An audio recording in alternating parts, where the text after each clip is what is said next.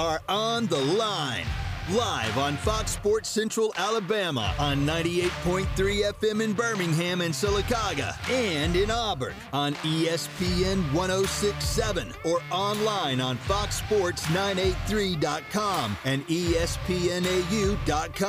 You are on the line with Noah Gardner and Lance Daw. Join the show by calling in at 334-321-1390 or toll free at 888-382-7502. You're on the line with Noah Gardner and Jacob Hillman on this Monday. I almost said Lance Daw. I'm so close to.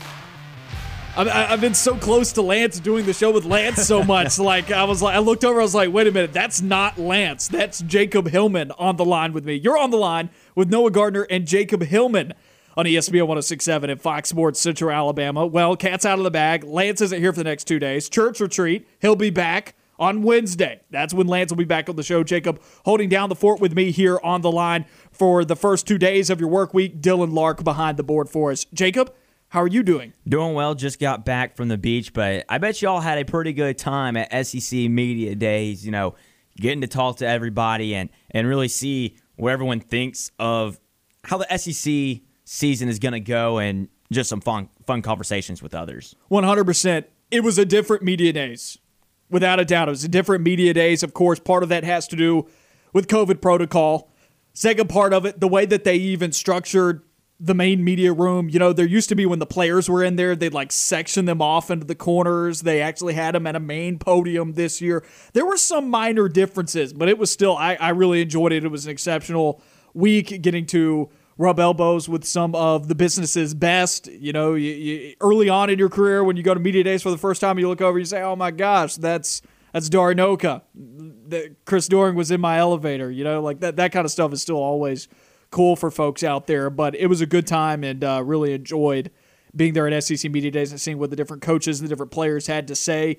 At times, I would fall in love with teams just based off of the things that they were saying. I'm like, hold on, can't vote Tennessee up to third in the SECs. Can't do that. But see, that's the thing. There were some teams that I thought were super impressive. Tennessee was one of those teams that I was really impressed with Josh Heupel's opening statement. I was really impressed with how the players emphasized that, and Velus Jones Jr. and Alontae Taylor.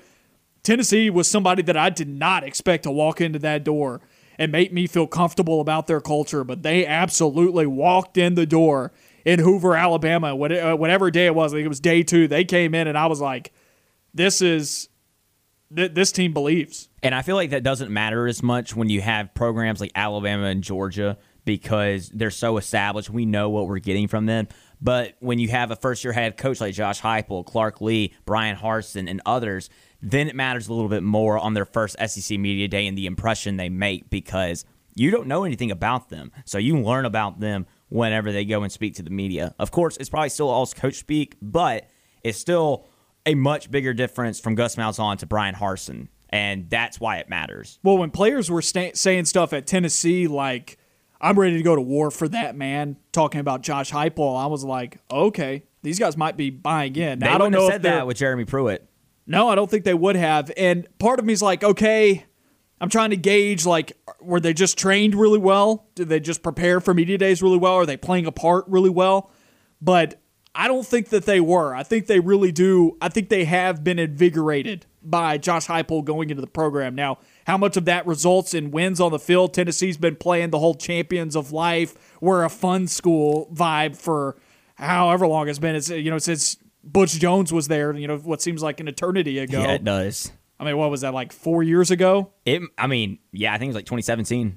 So they've been playing champions of life and we're a fun school vibe for a while, but it necessarily it didn't necessarily result in wins on the field. So it's still important and do they have the personnel? But I'll tell you, and, and I didn't even mean for this segment to go this way, but Tennessee was a team that I was uber impressed by when they showed up at the podium, almost to the point where I was like, man, I want to move these guys up in my SEC East predictions on my media ballot. I didn't. I refrained. I was like, I, I can't do this, especially considering all the talk about Joe Milton being the starting quarterback. That was that was no, oh, no, no, no. Like I, I, I don't know how he's currently being talked about a little bit more than Hendon Hooker. You compare the two quarterbacks last year at their respective locations. I'm shocked that few people are talking about Hendon Hooker and what he did at Virginia Tech versus Joe Milton losing his job at Michigan.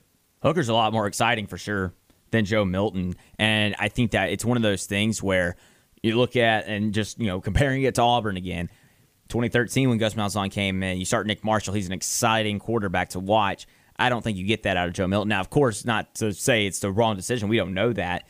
But I think that Hooker will be a lot more fun to watch. And, you know, when it comes to Tennessee winning games, I don't think it's going to happen really fast. It's going to take time. And I think Josh Heupel has a chance to build the program closer to what it used to be and set themselves up for success.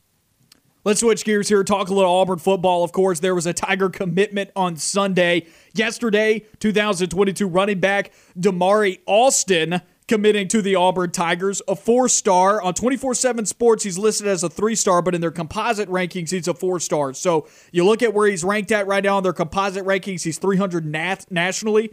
That's borderline a three star, but still, this is a good get for the Tigers at running back. And I know this is somebody that the program's pretty excited about. Yeah, and I really think that it's a good thing for momentum because there's all these guys that we're all talking about on the recruiting trail that we think are locks for Auburn. Caden Story being one of them, and it's just you want to see someone break the seal for these commitments, and I think that this could do it. And especially for it being a public, you know, you saw the video on Twitter of him Doing announcing to the camp. I think that's a big deal, and I think that he could turn into a recruiter like Holden Geriner and and really, really do the thing as a player. I think it's a big deal to have a quarterback and a running back kind of leading the charge in that way. Just from watching some film on the guy, and of course, readily available out there on the internet. It's mainly just going to be highlights of any of these recruits that you get out there. But just from watching some of his highlights, and once again, you're not getting the complete picture of a player when you watch their highlights. But from watching Damari Alston, I do see some similarities, and he's sitting at like 5'11, 5'10, something like that, 205 pounds. I see some similarities. I'm not saying he's going to be this player. It's kind of weird that we've already hyped him up to be this to, to this level where I, I'm like, hold on, guys, we don't know if he's going to be this good, but I see some play style similarities between him and Tank Bigsby. Explosive, not like super high octane straight line speed, but explosive, can hit a hole hard. There's some evidence of some good vision there, extremely physical. I mean, one of early on in his clips within the first minute, minute and a half of his junior season highlights on Hudl he goes into the hole and like he stands up like three linebackers or three defenders in the gap and they can't bring him down just keeps his legs pumping like pistons breaks away from three players and then he's off and, he, and he's gone and he burns everybody down the sideline. There's a lot of times where you see him outrunning dbs and, and, and winning foot races and whatnot so he's fast. I don't want people to think that i'm saying that he's not fast but what i'm trying to illustrate is he's, he's not a scat back for, for Auburn fans' perspective, he's not Corey Grant or, or, or he's not Onterio McCalebb when I'm talking about speed. He's fast, but I'm not going to say that he's, you know, sub 4 4 or, you know, like low 4 4s in terms of speed. He's got some good speed, some good burst, good physicality. He's slippery, hard to tackle. There's a lot of good qualities there. And words being muttered about words being muttered about him right now is all purpose, which is the exact same way that you look at Tank Bigsby. Yeah, Tank Bigsby was on second team all purpose, I believe. He was. Um, preseason poll. It feels like he will have a chance to complement Tank Bigsby in his freshman year next year. Shaun Shivers will be gone, so Jarquez Hunter. I, I, can't really think of the other running backs on the on the roster, but I think that'll pretty much be it. That are well, Shaun Shivers is gone, and then you got Jordon Ingram came yeah. into the program. You already mentioned Jarquez Hunter, and I, so I think he'll have a good chance unless Auburn brings in an experience back out of the transfer portal to be that second string running back he'll have his opportunities for sure next year. Him and Jarquez Hunter are going to be battling it out. And I don't know if I see tons and tons of similarities between him and Jarquez Hunter. I think there are a few. I think they're different backs, of course. I don't know when I look at Jarquez Hunter if it just shouts all purpose, if he reminds me a ton of Tank Bigsby. Right. This guy, body style, like the way that he looks, frame, and all that, if you want to compare him to a back right out the gates, now, once again, I'm not saying he's going to be this good. I, I, don't want people to get the wrong idea, but if you haven't watched the guy, if you want me to give you a comparison of play style, I, I still go back to if, if I'm looking at a running back right now, currently, I see a lot of see a lot of Tank Bigsby there. Well, and that's a big thing about being an all-purpose guy is that it's going to give you opportunities. Look at Tre Mason, his freshman year, 2011. He came on the scenes as a kick returner. He returned a kickoff in his first career game against Utah State. And Tank Bigsby doing that last year, he was a kick returner and having that ability just puts you on the field, gives you experience, and it shows what kind of player you can be running the ball on the offensive end when you're out there returning kicks.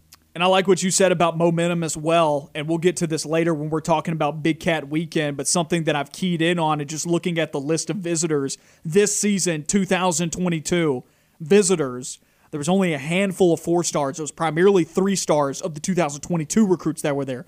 Now, 2023 recruits that were there, primarily there was a handful of five stars and a large group of four stars there from the 2023 class. And then 2024 guys are pretty much unranked at the moment. So, what that tells me right now about Auburn's recruiting strategy at the moment, not that they've mailed it in this year, but I think that they have realized quickly that maybe, and this kind of goes hand in hand with folks wondering why Auburn's getting all these three stars right now. This kind of tells me maybe, and I don't know this for a fact, but what it, what my perception of it is when I see that is, maybe they see, oh, we're really far behind on building relationships with some of these higher end four star, five star prospects this year. Maybe we're a little bit far behind on those guys at the moment. There's not enough time to make up ground to actually go and steal those commitments. Let's just go and see which four stars we can grab at the moment. Let's get some three stars in here, some good depth pieces, maybe guys that are diamond in the rough types, you know, guys that can end up being gems for you. That, you know, if you're an old NCAA football video game fan and you hit scouting the guys all of a sudden Right. 10 overall points better than you thought. You know, find a Randall Cobb in this cloud, right? Uh, this class, because Randall Cobb was like a two star, and then look at what he did at Kentucky, right? So find someone like that, and if you hit on a couple of them, then you were successful. And then when it gets towards January and February of next year, after the season ends, you hit the transfer portal hard to fill your needs. That's kind of the new JUCO is the transfer Right. portal, and it, that that puts Auburn in a situation though now where they have to win now. You absolutely have to win now because you are not going to be successful in the transfer portal if you don't put a product on the field this year that grabs recruits' attentions. And if a guy is leaving a program seeking to better his situation, which is what the transfer portal is all about, then you need to put a product on the field that gets guys' attention and says, "Hey, we're, we're the place where you can come and compete for something, and you're going to you're going to win some football games, right? That is going to lure people here. When the when the whole personality of this program has been, we're going to be tough, we're going to be disciplined, and we're going to win football games. You have to win for that to resonate with people. Absolutely. And I think that the transfer portal will be the main focus of this recruiting class because Big Cat Weekend really sent that message to me. Exactly, and I, I think it's it's not a terrible thing to have you three stars that you want to look at to develop, and maybe, like you said, find a diamond in the rough. He's just underrated, but like you said, this year is so important for that transfer portal if you're gonna use that strategy because it'll be interesting to see what the early signing period looks like for Auburn. It might be very very lightweight, and then you might see in February in January and February, you might start seeing the transfers kind of start to flow in and announce their commitments to Auburn. I will probably never hit red on my traffic light of recruiting. I will probably never hit red for this year. Mainly for the reason that I think Gus left Auburn at a really tough spot from a recruiting standpoint. These guys don't really have relationships. You combine that with COVID, that they're going to have a really hard time in this class, which is why you see them go out and get these three stars, low four star kind of guys. And I think you can build, still build a decent class out of this, and maybe you get some starters out of this group one day, and maybe they end up being solid players. But the transfer portal, like you said, is where, where it's going to clean up we can really grade this coaching staff's ability to to recruit four and five star players and recruit the Southeast well after next year's class. Because once again, as evidenced by the visitors at Big Cat, fours and the five stars, primary the, the main amount of those guys, they were 2023 recruits. Mm-hmm. So they're building those relationships now with those juniors at the moment. If they can't land them next year, then I think you've probably got a pretty good indication of uh, of this class's of not this class, this coaching staff's ability to recruit those players. Yeah, and when when it comes to my traffic light, I'm with you. I don't think I'm gonna hit the panic button unless unless something drastic were to happen, and I really think that you kind of can't hit the red. What is drastic? I mean, Does that mean finish last? losing guys that Well, they've already lost now. a guy. I, You mean on campus already? No. Or do you mean in the class? like in the class, like Holden Geriner, like if he were to decommit, yeah, See, but they lost one of their best recruits two weeks ago, and Jarell Stinson out of Opelika. But is that not a Gus Malzahn kind of recruit? I believe he committed. He did under commit Gus to Malzahn. Gus Malzahn, yeah. So I that's why I'm not worried about him. and Auburn's still in the mix for him. It's not like Auburn's out of the game, but there's right, he, he's a he's an athlete. He's a pretty good. well, you look at the two so- schools that are coming after him, it seems, and what you hear about and you read about Florida and UCF. Yeah. And guess who is at Florida right now? Crime Dog. Mm-hmm. You know? And then you've got over at UCF right now, you got Gus Malzahn. the whole the whole shebang with Travis Williams as well. So it would have to be one of these guys that are really pushing for guys to come to Auburn, like Holden.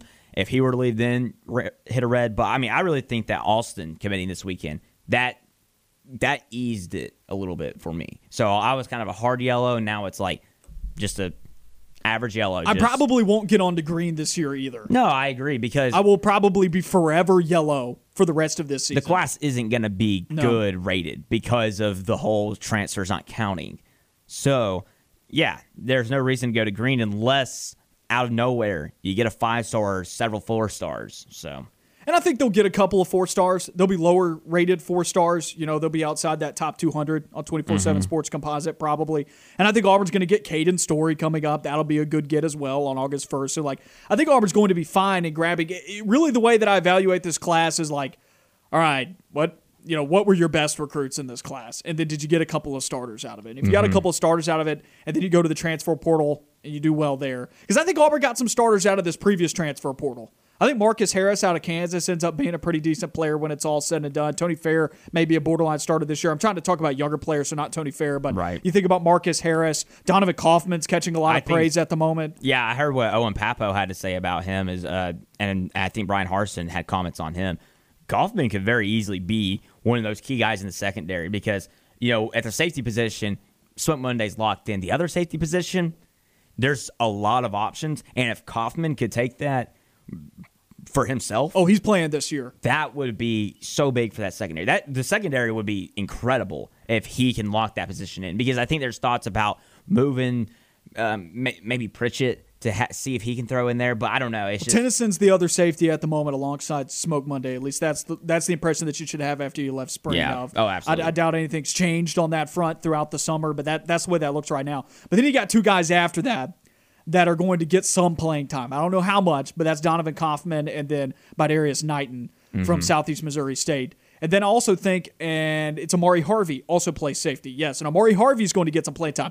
Auburn, I feel like, is actually pretty secure in where they're at at the safety position moving Oh, yeah. forward. Auburn fans should really want Ladarius Tennison to be successful this year. I, I, I think he's someone that you can be extremely deep at safety moving forward if Ladarius Tennison has a good year there and actually finds his spot and his fit at that opposite safety role. Because then, and, and I, I think there's some confidence. Obviously, they were four star recruits, they were highly touted players between Donovan Kaufman and uh, Ahmari Harvey. You look at those two guys, there should be some confidence there in those guys developing. If you've got three guys that you can rotate at safety, that's some quality depth, I think. Of course, you'd probably like four, but I think that's quality depth to say, hey, we got three starters at safety. So I like where Auburn's at right now. That's not me saying that I think Auburn's on a green light when it comes to recruiting. Auburn's going to stay yellow for me probably all year long unless something drastic happens in the Right. positive way. And I and I won't hit red unless something like you said drastic happens in the negative way. It's just we really won't know anything about these guys as recruiters until next year because of the the fact that I, I don't even think that they're really hard. I don't, I don't think they're going hard after highly touted recruits this year. I think unfortunately everyone's going to be overanalyzing it throughout the season. You really won't be able to say what you say now and in September and in November and even in December when the early signing period happens. It might completely change by February or even March or April, depending on what happens in the transfer portal. And that kind of even makes it even more important for Auburn to win this year because if Auburn goes like 7 and 5 this year and I know that's where everybody's predicting Auburn to go, but just follow me here. Auburn fans will not be happy if Auburn goes 7 and 5 back to back kind of 7 and 5 season with 6 and 500 miles on. If they go 6 and 5, 7 and 5 this year and then in recruiting they end up finishing outside the top 8 in the SEC. You think that will go over well with people? No, Probably E- not. Especially if the recruiting is not already top tier, and like like we say, and it doesn't look like it's going to with transfers not counting towards the rating.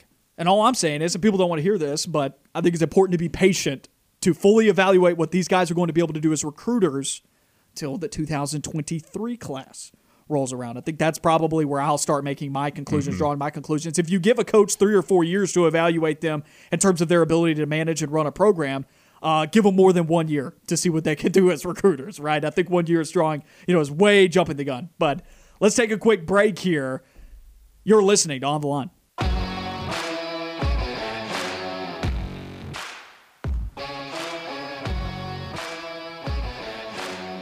You're on the line with Noah Gardner and Jacob Hillman on ESPN 1067 and Fox Sports Central Alabama. Number to call 334 321 1390. Text line at 334 564 1840. Find Jacob and I on Twitter at Point Gardner for myself and at Jacob underscore Hillman 3 for Jacob over there. Joining me on the show today as Lance is away on a church retreat. Talked about Auburn football, landing 2022 running back Damari Alston over the weekend. Talked about where Auburn's going in recruiting next. Let's go back to reactions from the weekend, a weekly segment that I've been wanting to do. We started this a couple of weeks ago. Let's open it up here. Jacob, a reaction that you had from the weekend. Suni Lee is going to be a superstar throughout the world after these Olympics are done. Really perform well at qualifying for because it's a the weird rule about gymnastics is you can only have two representatives from each country to qual uh, to qualify individually, and Suni Lee, she's one of them for the all around gold medalist uh, for the for the finals. So her and Simone Biles are representing the U.S. individually, and then of course she's on the team as well. You know, I asked you this question off air earlier. Why go to college? NIL. It's that simple. Now she can make a lot of money while also getting her degree while she's at Auburn because especially these gymnasts that are Livvy Dunne's an example at LSU. She's such a big social media influencer. She will probably be the highest paid NIL or I should say college athlete in the country this year. Suni Lee, she'll when she comes to Auburn, she'll be the same way. She'll be up there, especially if she's to win a gold medal. And what it looks like is she's ready to do that on the uneven bars. So when she gets here, who knows what kind of sponsorship she's going to be? She'll be national. She'll be Coca Cola, Visa, those types of deals because of how how popular she is. A reaction from the weekend that I had. My Cleveland Indians. It's well documented. I'm a Cleveland sports fan. Cleveland Indians, I mean Guardians, in an 11 game skid to the Tampa Bay Rays. I just thought that was wild. I even did not know that the Indians, I mean the Guardians, I'm trying to get used to that. Not really. I'm not a fan of the logo. That's another part of my reaction over the weekend. What about it being All joking. What about it being stolen from See, a roller is that, derby Is that true? Is that true? I mean, looks like it. You saw it on Facebook. I don't know if that's true. oh, I saw it on Twitter and it was expanded on. I I got you. we're, we're I think there's smoke. I don't know. if There's fire though. Yeah, the question is, was it trademarked or copyrighted? I also don't know a ton about that side of law. Um, but yeah, just don't steal things. You know, if it's not yours, just don't steal it. And I, I, I think that the now looking at that logo of the one that they supposedly stole, think the uh, I think the Indians did a much better job with the logo than what the roller derby. Team well, it's a roller derby team that doesn't have very much social media. Yeah, I don't think there's a reason for their, their. There's no way their logo would be better than the Indians one that is brand new and not from 2012. Also, how wild is it in baseball that you could have an 11 game losing streak to a team? That's three sweeps. Wow. That's three sweeps and almost four. And they only won three to two yesterday. So they barely they barely got by it. Well, you should have seen that. Did you see the Texas Rangers stat where they didn't lead in? And they haven't. I don't know if it's still active. I saw where they had the. It was the longest streak of trailing in innings since the 1977 Braves, and they broke it like a nine. It was 96 straight innings, not winning. Yeah, the Indians have really gone on a slide here because Yeah. they were they were in the wild card race for a while. Now they're sitting at like 49 and 48, and they're a good you know nine games out of the wild card not happening for them. And, and most people were shocked at the fact that the Indians were actually starting out the year in contention for the AL Central, hugging that line with the White Sox. And now you look at it and they have fallen apart lately. They they had like a stretch where they were eight and two at one point, and then they followed it up with a stretch that was very much so akin to like two and eight. And I'd send them down to near Five games back, they're still alive. Five games out of the wild card. Yeah. Yeah, They're a couple alive. of those other teams have been sliding too. Like the Yankees had some horrific losses. I know they had a big win over the Red Sox two days ago, but yesterday lost pretty bad. Yeah, they did. And I'll tell you what, the Mariners, they're in front of the Indians, along with the Yankees and Blue Jays and Athletics and Rays at the top. They've won three in a row. I don't see the Mariners coming close to making the wild card. I don't know. I just don't see a Mariners team finally making a playoff appearance for the first time in who knows how long. You got another reaction? Uh, it's about Aaron Rodgers and Davante Adams, and it's that this is going to be the most dramatic relationship between quarterback and well, superstar quarterback and organization like ever. I don't think there's going to be. I can't think of anything that even comes close to this. Even like Tom Brady leaving, that it was pretty just hey, thank Patriots fans, organizations just hey, thank you, Tom. You know he's been there for a long time. Aaron Rodgers. they left on good terms. They did. It was a good terms breakup. Whereas Aaron Rodgers, he sat behind Brett Favre for a few years, and there was stuff about that. Then he's played, he won a Super Bowl, but then since then it's just drama. And I really think the Davante Adams situation has, of course, there's the report this morning that he's going to play this year. So that's what I'm saying. It's just, it's weird. Because even if he were to retire a Packer, you would still look back on all of this and be like, and it, uh, of course, if he wins a Super Bowl this year or in the next few years, then all this doesn't matter. I was telling you off air, and I, I know that it's not fully like this, and maybe these aren't totally connected, but I find it funny that the one NFL franchise, the only NFL franchise that is publicly owned, is the one that's got all the drama from its personnel and the players possibly thinking that they're above the collective unit, right? right? Like the Packers organization is very much so being ran in a way to me that seems like they're all about the collective. No one is above this hierarchy of the organization. Like there's the coach and then there's the players, right? And then above the coach, there's the GM, and nobody is, you know, there's very much so a very hard lined hierarchy, right? And Aaron Rodgers is trying to leap all of that and say, I want a seat at the table, right? But that's just not how the Packers organization is ran. And, you know, if a wide receiver were to be doing this, people would be like, oh, he's got an attitude problem. He, he's not a team player. He's selfish. A quarterback does this, they're all like, this is outrageous. Yeah. And they're just like indignant for him. And I'm like, I don't really feel bad for Aaron Rodgers. I, I, don't know. Maybe I'm in the wrong on that one. Like I, I have said in the past on this show that I, I do think that he has done enough in winning to earn a seat at the table.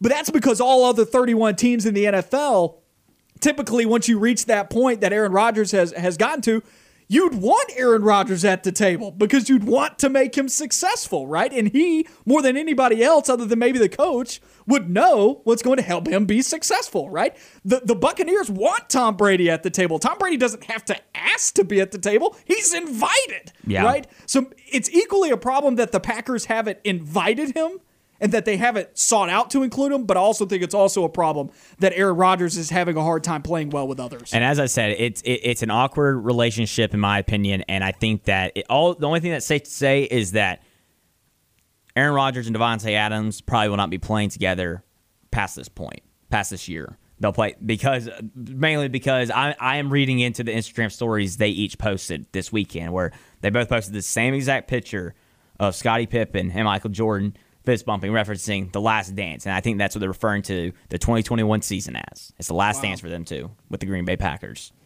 Does, uh, who wins that? Who do you think has a better career trajectory after this? Ooh, that's tough. I mean, I would probably have to say Aaron Rodgers. I think, I think that Davante Adams is similar to DeAndre Hopkins, where it doesn't, he, he can be successful without a superstar quarterback, which DeAndre Hopkins was at, Tex, at the Texans. And of course, Kyler Murray's still kind of improving, but probably Aaron Rodgers. Let's take a quick break. When we come back, we got Jeremy Law of Radio Alabama Sports here on the line with us. We'll get his thoughts on this Texas Oklahoma conundrum as college football being ruined. We talk to him when you come back.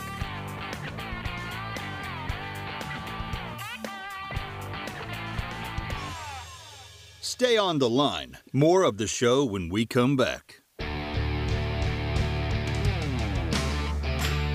You're on the line with Noah Gardner and Jacob Hillman here on this Monday afternoon edition of the show. Jeremy Law of Radio Alabama Sports joining us here on the line. Jeremy, how's it going, my man, on your Monday? Feels good to be back, guys. I hope you all had fun last week at SEC Media Days while all of us hardworking people had to stay back at the office and deal with the traditional eight to five. So, how was SEC Media Days last week, guys? It was great. We worked hard too, though. If anything, I mean, it's very hard work at SEC Media Days. Jacob's laughing. He worked hard here out of Auburn, so I don't appreciate the shade, my friend. hey, listen, I've been there, and I can honestly say that's a, that's a stressful four days. You're trying to get an interview, you're trying to get the coach at the podium, you're trying to get it into your computer so you can have the sound bites for the show you're never on a tighter deadline than you are when you're at SEC Media Days. So, Jeremy, Texas and Oklahoma were the big news. What's your take on this?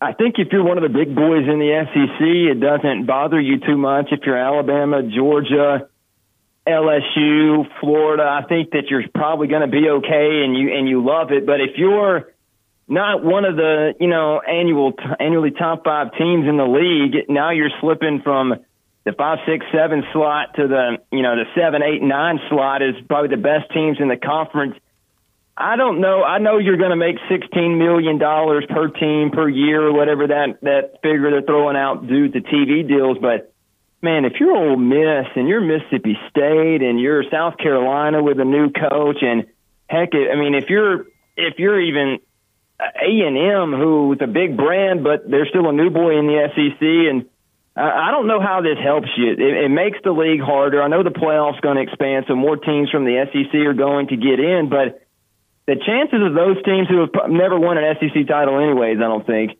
Um, that it's just going to be a whole lot harder for those guys to stay um, to stay relevant. And you just bring two major, major, major brands from college football: Texas and Oklahoma, the Red River rivalry.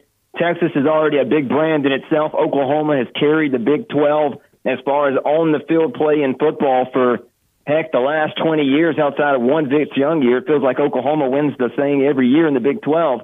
I just don't know how it helps teams 5 through 14 right now in the SEC, but we're going to have fun doing it. Is it going to be divisions? Is it going to be pods? Are they going to eliminate divisions? How does it turn out?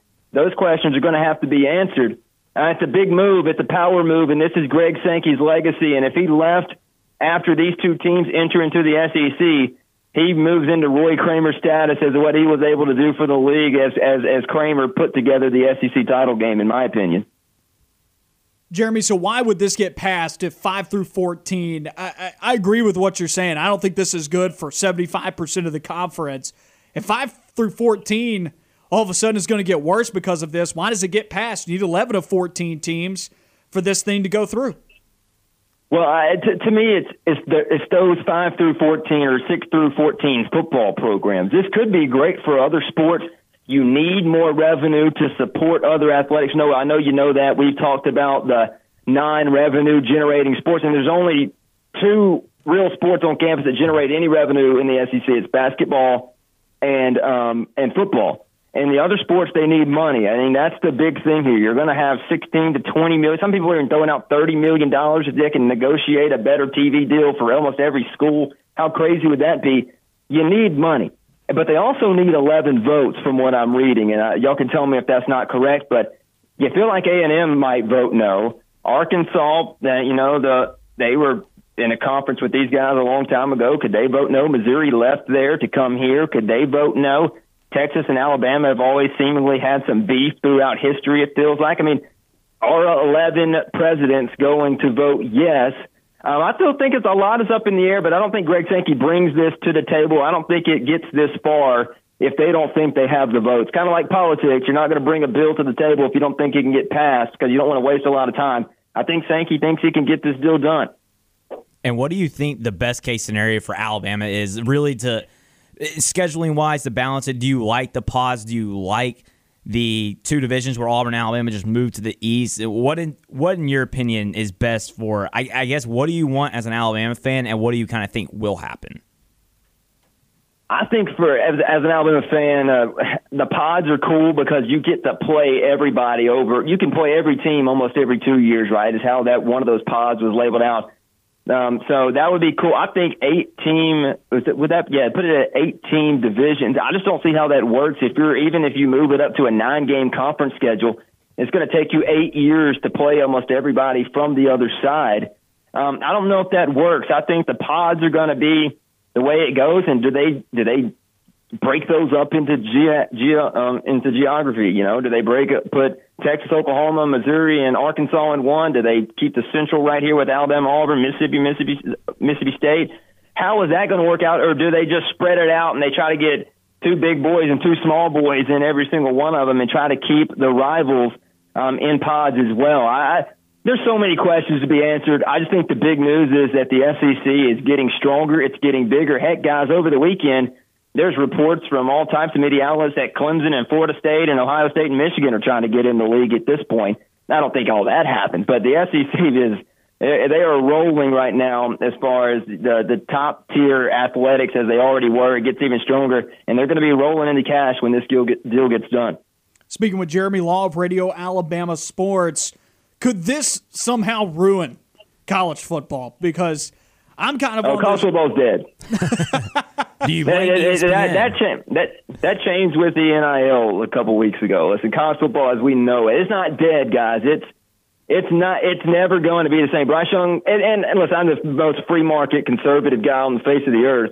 I don't think it's a bad thing um, as far as what these kids are able to do. They're the only people on earth who can't make money off their own name. Um, and Bryce Young's going to make a million dollars. No telling what Bo Nix can bring in if he has a massive year and then comes back for another year. This, but college football, as we know it, is done. I don't know if it's horrible. I just think the way that we know college football as it is is dead, and the NCAA is about to be toast because the SEC is going to answer to nobody. They're going to lead this charge into getting five or four super conferences. They're going to govern themselves when it comes to football, and the NCAA already has no say so in a college football championship scenario anyway. The college football playoff runs the whole thing. The SEC is just some foreign governing body. I mean, the NCAA is some foreign governing body that nobody really listens to, and they levy down a penalty on you if you don't do what they say as far as the penalty goes, there's nothing that they can still do to you anyway. So it, the NCAA is gone as well. This, I think this would be fun. It could be good. It could be bad, but this is the way it's going. Taking a look at the Alabama Crimson Tide at SEC Media Days. Haven't gotten your thoughts yet on that. What was your impressions from the program taking the stage? Uh, listen, they brought two two great guys up there. They brought Metchie. They brought Phil Mathis. You have Nick Saban. You know, he's your headliner on a Wednesday morning. But uh, I, I thought they brought two guys up there who see the vision of the program, guys that have played a lot of football, who want to keep the stage going. You didn't get to see Bryce Young. Um, I think a lot of people were itching to know because they didn't release the, the the participants until like the week before. A lot of people thought Bryce might be one to go. He didn't get to go. I think Alabama kept it relatively quiet the way that they um they wanted it to. And listen, when we were at SEC media days together in like 2016, though we didn't know each other there at the same time. You know, the Hugh Freeze things break. You're you're rolling in through SEC media days. You think you're going to have a quiet session, and then while Texas A&M's at the podium, the news breaks that Oklahoma and Texas are trying to get to the league. So there's always a bombshell, but relatively quiet for Alabama. Just just a normal SEC media days. Last question here for you. Of course, you saw the media ballot released and you texted me about this while we were doing our show on Friday. Alabama had six guys on first team defense. Tell me on why this defense is about to be scary. Uh, listen, Alabama and Georgia are going to probably have the two best defenses uh, in the league. Alabama's going to be right up there. I didn't have a problem with how you guys are talking about how six guys is a lot, but your linebackers, if you're Alabama, I think it's earned. I mean, Will Anderson, probably the best edge rusher in the league. Chris Harris, He's probably one of the better middle linebackers in the league, and so is Henry To'oTo'o. Now, the rest of them, I think Jobe was on there. Who else was on that list? I'm just there's six guys right there, first team. Uh, they're going to be really good. I think how many guys do they have first through third team? It was a lot. I think 16. their whole defense almost landed on the whole thing, so they're going to be scary this year. Yeah, ten guys for Alabama's defense landed on first through third team. Sixteen total players. I feel like this is just like the. I don't know if I remember it like this before. I don't. I don't want to use hyperbole here, but uh, has, like has has this happened before? Like this seems a little bit out there. and I know why you're questioning because you, you're thinking to yourself, "There's no way every player on Alabama's team is better than every player in the entire conference at that position. Like every defense has good players." And it does look that way, but it's not just Alabama beat writers voting on that. It's people oh, across the league, and I just think that they've seen the amount of production from the linebackers and Will Anderson and Josh Jobes of the world that they they feel pretty confident that with as well as this defense played down the stretch last year, and they essentially lose almost nobody except undrafted free agent Dylan Moses and uh, oh man, what's the guy in the Chris Chris Barmore in the I think there's a lot of stock in this defense. People are buying into it, and I think they should because there's a lot of experience coming back in Tuscaloosa, and they may have to carry this team early on in the year as Bryce Young gets his footing ready, gets gets his uh, gets a few snaps under his belt, and I think you'll probably see a pretty good offense midway through the year with the defense carrying early. Well, something else to consider here, and, I'm not dogging Auburn on this one because Nick Brahms did get first team SEC, which is a huge honor. But if you're going through the voting portal, you don't have a database of every single player in the SEC. They give you a list of players that you can choose from. Okay, so like there was only like six or seven quarterbacks on that list. You couldn't select Bryce Young. That wasn't an option. So folks out there were scratching their heads how Bo Nix got third team. That was not an option for you to select some of these other guys. And there was a mass exodus of talent out of the league last year. And I think that's how you may have ended up with some of these names getting on on these lists and some of these abs- absurd numbers, especially for Alabama, because those are the names that people know. Yeah, listen, there's some star power included in that. And the more games you play, if you're playing in January and you come back on the roster the next year, everybody's going to know who you are. But it's always been weird how you vote. All the players aren't there. You can't select somebody that's not right there waiting and willing to be written in. So, but Alabama got the guys on there, and we'll see if they can live up to it. Jeremy, we appreciate you taking your time here on the show with us today. Tell everybody where they can find you. Yeah, follow me on Twitter at IMJ underscore long. Guys, love listening to the show. I'll be listening to the rest of it while I'm at my desk. You guys take care. Appreciate it, my man. I hope you have a good rest of your work week. Jacob and I will wrap up hour number one here, listening to On the Line.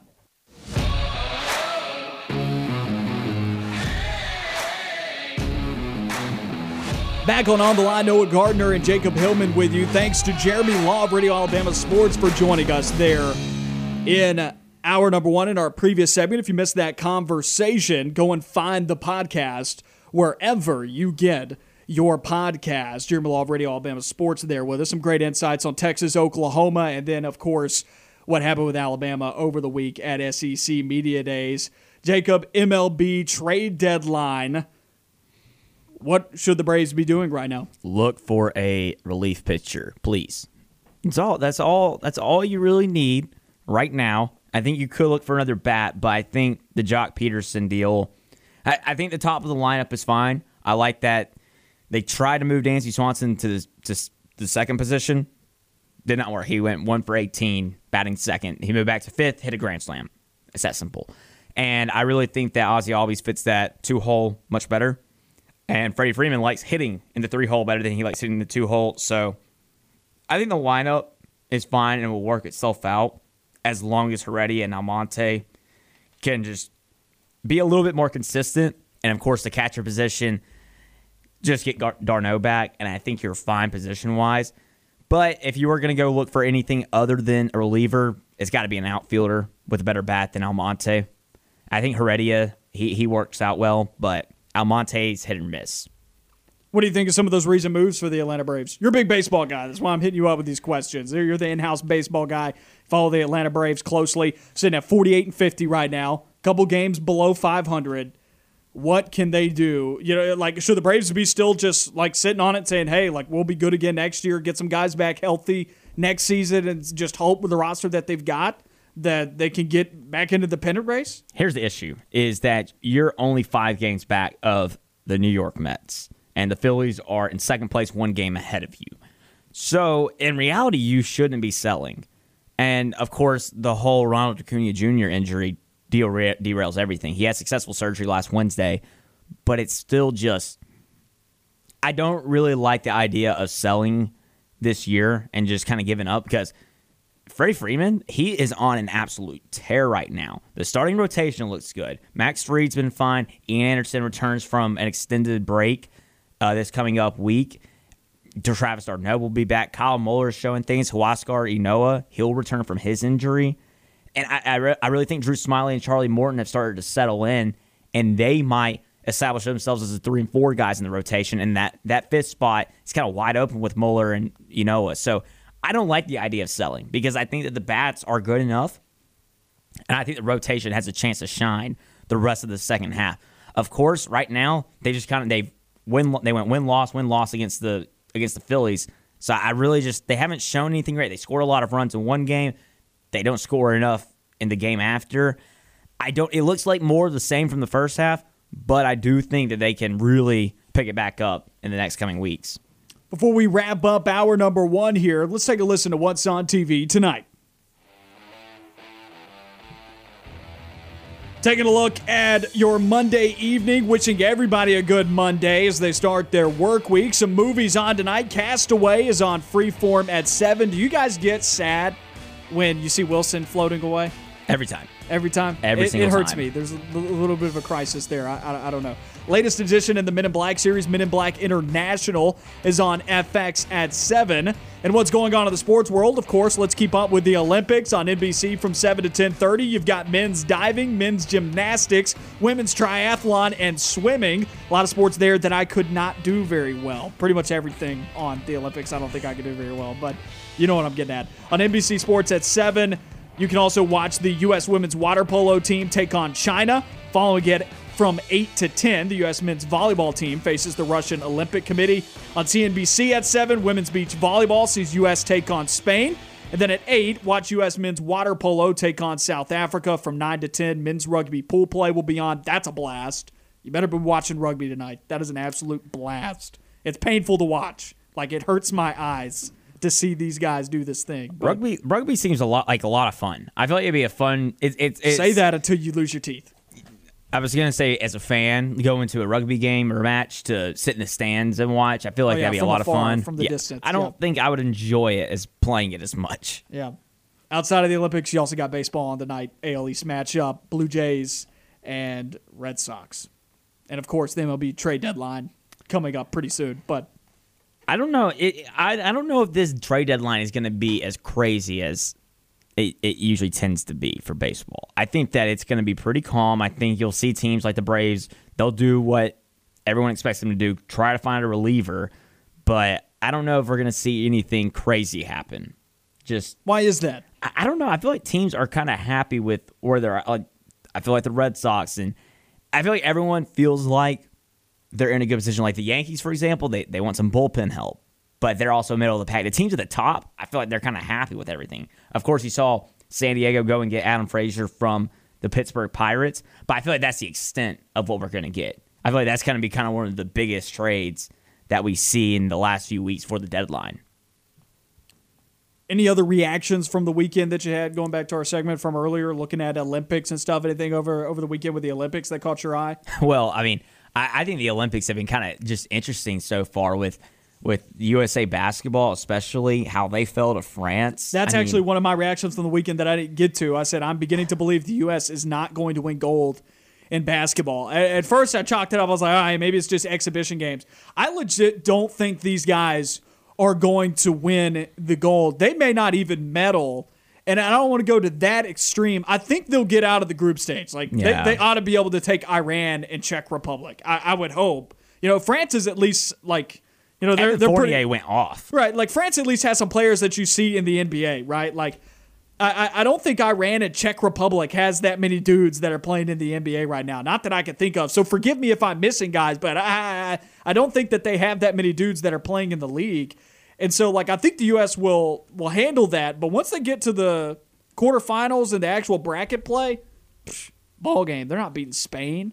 I don't think they're going to beat Australia if it got to that point. It's just Damian Lillard had a quote that I saw on Bleacher Report. Yeah. Said that he said that when other player when when they're playing these other guys like Evan Fournier when they're playing for their country, they're just different. And I'm like, but why is that not the case for you guys? You're playing for your country too. Like, what's changed? Is that because like you're putting in your full effort in the NBA season that it's a little bit different when you go to the international stage, where we clearly do not put that big of an emphasis on international play? See, the only thing I remember is from when Luka Doncic his rookie year, he made a comment about how it's so much easier to score in the NBA than it is overseas and it with different rules.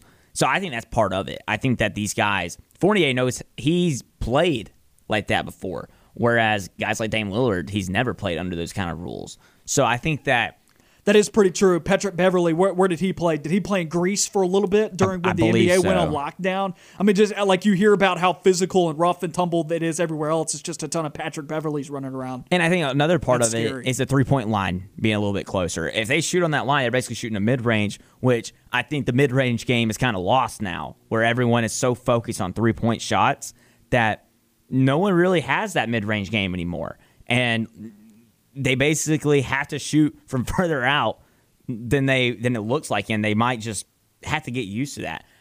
I'm not completely there on okay, US is not going to win gold or anything, but I'm very close. I got I need to see them dominate Iran and Czech Republic. Someone was talking about how we are past the days of the U.S. winning by 50 and then the other team asking for autographs and pictures after the game. These teams are trying to win, and they're starting to win against the U.S. I don't know if I'm I, I don't know if I'm completely sold though that other countries have caught up though, hmm. because you look at the NBA. Someone made another good point I saw was in the NBA, which is the U.S. men's national team. You are basically focused on one player. One player is doing all the work, and everyone around them is doing what they can to make that one player successful. And I don't think that works out in this in international this game. game. Yeah. That's it for hour number one of On the Line. We'll be back with hour number two coming up in just a few moments at 3 p.m. We talk Texas, Oklahoma, Big Cat Weekend, a lot of other stuff. Hour number two on the way.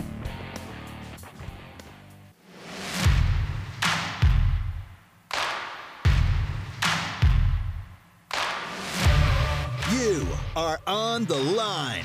Live on Fox Sports Central Alabama on 98.3 FM in Birmingham and Sylacauga and in Auburn on ESPN 1067 or online on foxsports983.com and espnau.com.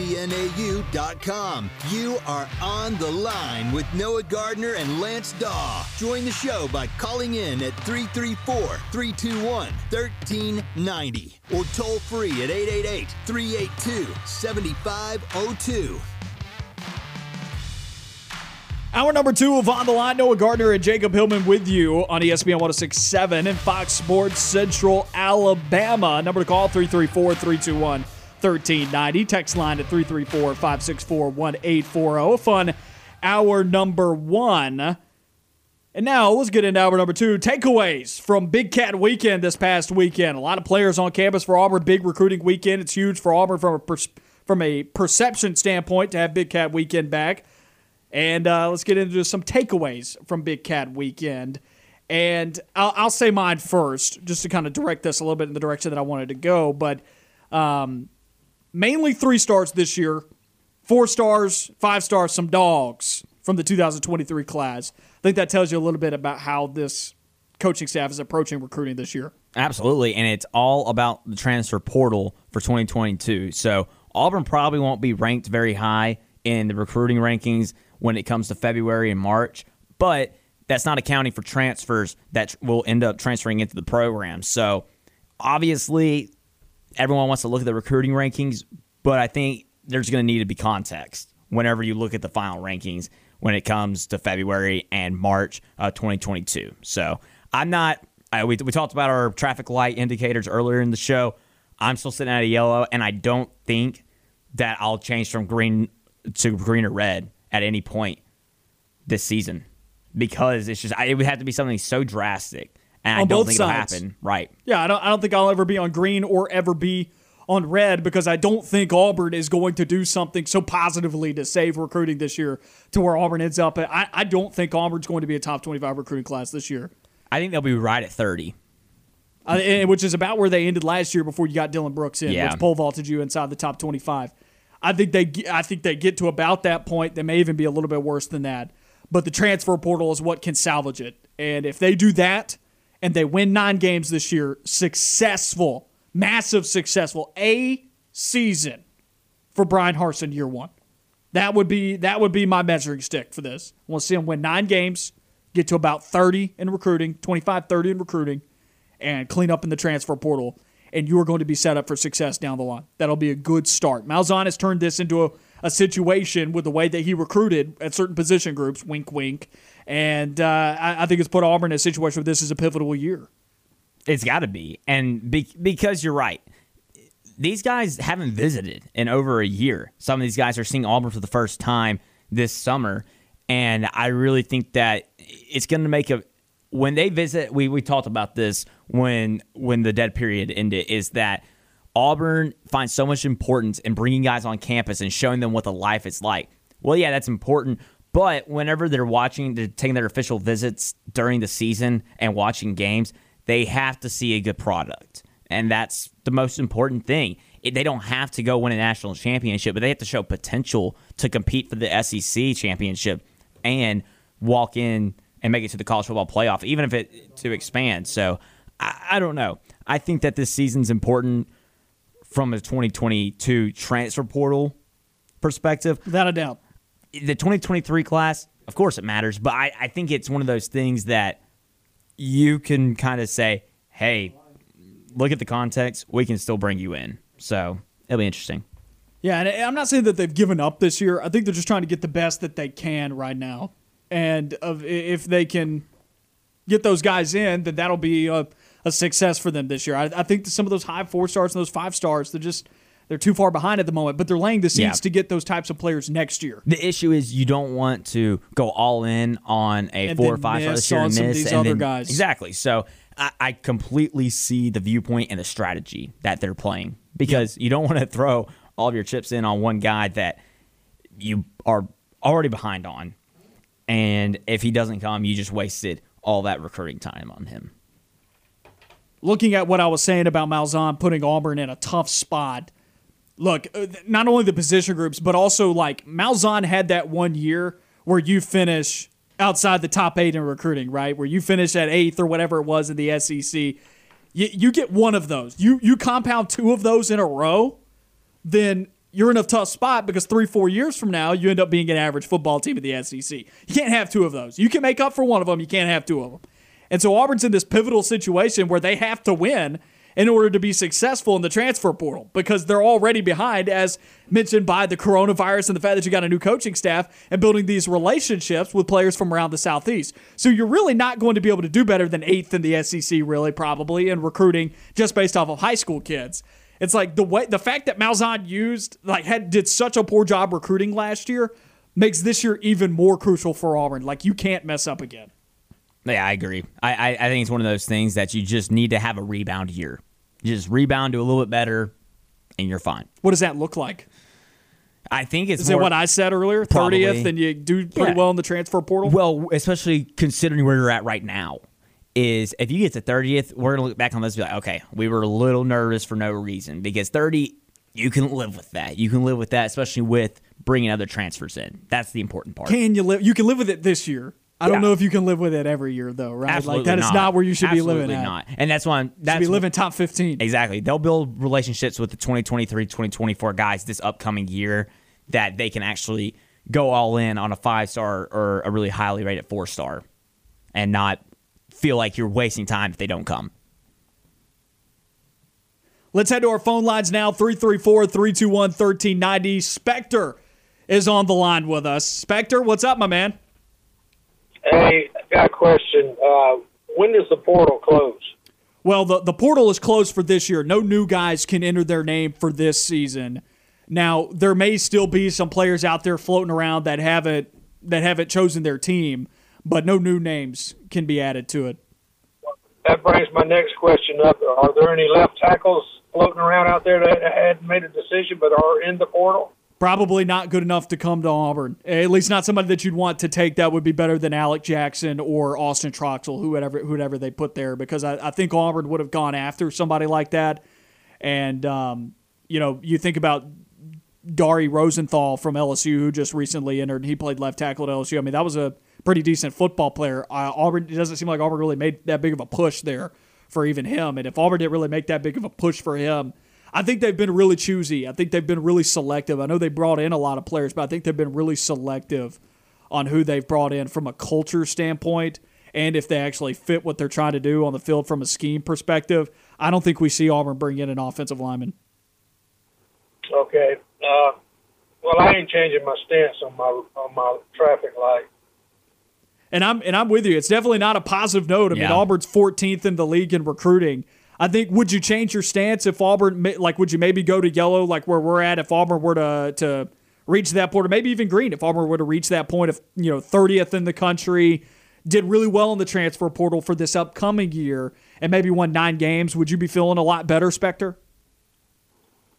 Well, I'll tell you what, I feel a lot better after the Penn State game. That? That's fair. That's fair. Spectre, we appreciate your call. Keep uh, keep Thank you. That was Spectre on the line with us. Always enjoy Spectre giving us an uh, update of what he, he's really bought into this metaphor, man. I love it. I love it. Well, it's, it's something that you got to keep up with. I mean, I feel like that's the kind of the, a good way to look at it throughout the year is because it changes all the time with recruiting. There's no, it's never consistent. That's, That's right. That's the one thing that's consistent is how inconsistent it is. I think that is a good metaphor. I'm glad Spector's bought into it. I'm happy. I want him to keep giving us his uh, his updates on what, how he's at right now. I, hey, I understand. There's some folks out there that are red light right now.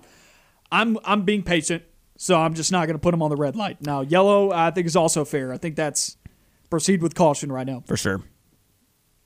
Some other takeaways from Big Cat Weekend. Of course, I talk about the potential for next year with the fours and the five stars, and Auburn trying to get into that mix. That's where I think you grade this coaching staff, though. If they have a hard time at the 2023 class and you have now three straight classes where you are outside the top 25 or outside the top 15, I'll say, because I think Auburn needs to get back in the top 15, maybe to at least rectify the damage done the previous two years, then you're in trouble. I really want to see 2023 guys, like a few of them, commit this upcoming season. Even if some of them were to back off, I still would like to see them commit early and often so that you can see that they are making progress. That that would be nice to see. Even if even if we're get to a red light in 2022, if if we see 2023 guys committing, that would be a positive. And I really think that that would show that the relationships are building when they're able to visit in per- person, whenever they're able to speak with the coaches and and really see what the culture they're bringing to Auburn is all about and what their vision is for the program.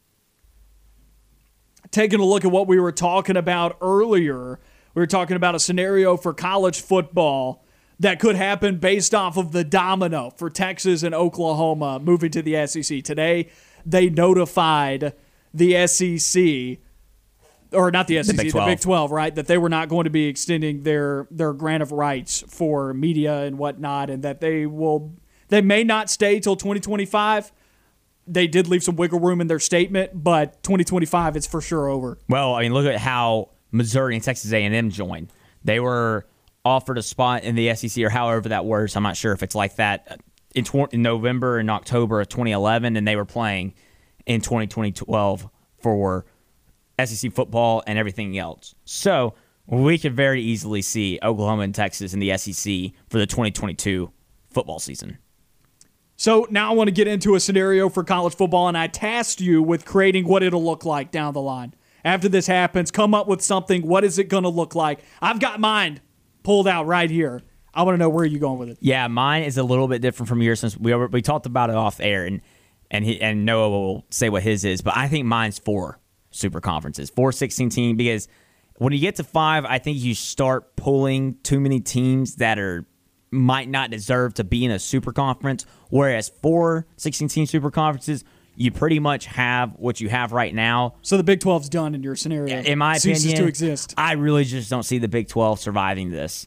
And even if it doesn't go, even if these conferences don't want to go to four 16 team super conferences, I think they ultimately might just have to because the Big 12 is going to dissolve and the teams be like, hey, Kansas, yeah, they suck at football, but they have basketball. Big 10, someone will pick them up and say, we want you.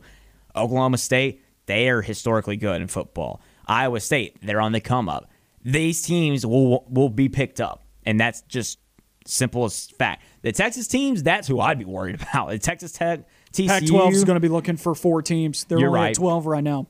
Texas Tech would be a great fit for the Pac-12. I do agree with and that. they're West Texas, so it's closer to that side. So I really think that that's how that's where we get to. Now that will still lead to some AAC teams and maybe even another, even who knows who else could make the jump up to this Power Four from the AAC or what even any other conference. I guess Boise State could be one. They could join the Pac-12 I think they're another team that would be a shoe in for the Pac-12. for sure. And then UCF, who knows where they could go? They could go to the ACC, and I think a team like Notre Dame, they would be forced to join a conference. I- ACC. there would be no way they would survive as an independent. I don't think that will be a thing anymore. So taking a look at your scenario, do they break away from the NCAA? Now that's where I I'm not going to say for sure. I have no idea because in my scenario, how are we going to do conference championships? That's my big thing about doing a pod system. Are we going to do a 14 playoff for the SEC championship? Because if we do, that's an extra week of SEC teams beating each other up. And I know the whole point of going to 12 teams, the reason Greg Sankey backs the 12 team playoff is because he wants three SEC teams in the college football playoff. Well, if you have the extra week, that that could lead to a team losing in that opening round just because they had to play that extra game. They're worn down. Someone could get injured. So I'm I'm very hesitant on everything except where I could see these teams landing. That's the one thing that I just look at. I'm like, are we going to do the two best teams? You know, kind of just the Big 12 model right now where one and two face each other. Are we going to play the extra game? I mean, I don't know. That's where I'm so confused. It's just that are we going to see the are we, are the conferences going to make their own college football playoff? Because that's very well what could happen and kind of what is happening with breaking away from the NCAA, creating their own version of college football. Why do they need to play by the NCAA's rules anymore? It's very possible. And what I'm interested in is the other sports and how they follow suit because I just think that everything could be completely different in college sports, period, in the coming years. Now, I don't know how soon. That's another question mark. Is will this be an immediate thing? Will the Big 12 try to survive as the Big Eight? Will they try to bring in some AAC teams and then fail, or will they succeed? I don't know. That that's I think what we need to know first is the Big 12's true intentions, because of course they're going to say they released a statement this morning, and of course they're going to say what they said, and it's that these eight institutions are going to do their best to keep the Big 12 going and whatever yada yada yada. I don't think we I don't think we really believe that. I think these teams are going to be looking to leave. The next domino, well, they need to be preserving their own interest as well, you know. But eh, at the same time, if they can all collectively find a way to salvage this thing, there, there will be a team at some point, and I think this team is going to be West Virginia. And that will be what gets me into my scenario here. But I do think the Big 12, I've created a scenario where the Big 12 survives. Now, whether or not this actually happens, I've created a scenario where the Big 12 survives. But in your in your world, if the Big 12 falls, it, it probably comes when if West Virginia decides to leave I the will conference. say that's exactly what I think. I think that the next domino will be West Virginia saying, you know what, we don't fit in the Big 12. Never hello, have. hello ACC. Hello beautiful basketball, because basketball takes a hit with Texas and Oklahoma leaving, and now the Big 12 it's Kansas and everybody else. West Virginia's in that second tier, but they can go to the ACC and really show what their basketball program's about. Also, they are a competitor in football on that front. I actually think you know in some ways things may get a little bit easier for them on the football front. Well, I think the West Virginia depends on what division they go into. And though. I think the ACC would love them because of the brand they bring. It- even though they aren't necessarily insanely successful, mainly Country because roads, they were in the man. Big East. Couch burners out in the woods. You're right. well, West Virginia leaves for the ACC. Then what happens with your scenario? Well, I, I've I, I want to get into that, but we need to take a quick break here. When we come back, I'll tell you how it all shakes out. You're listening on the line.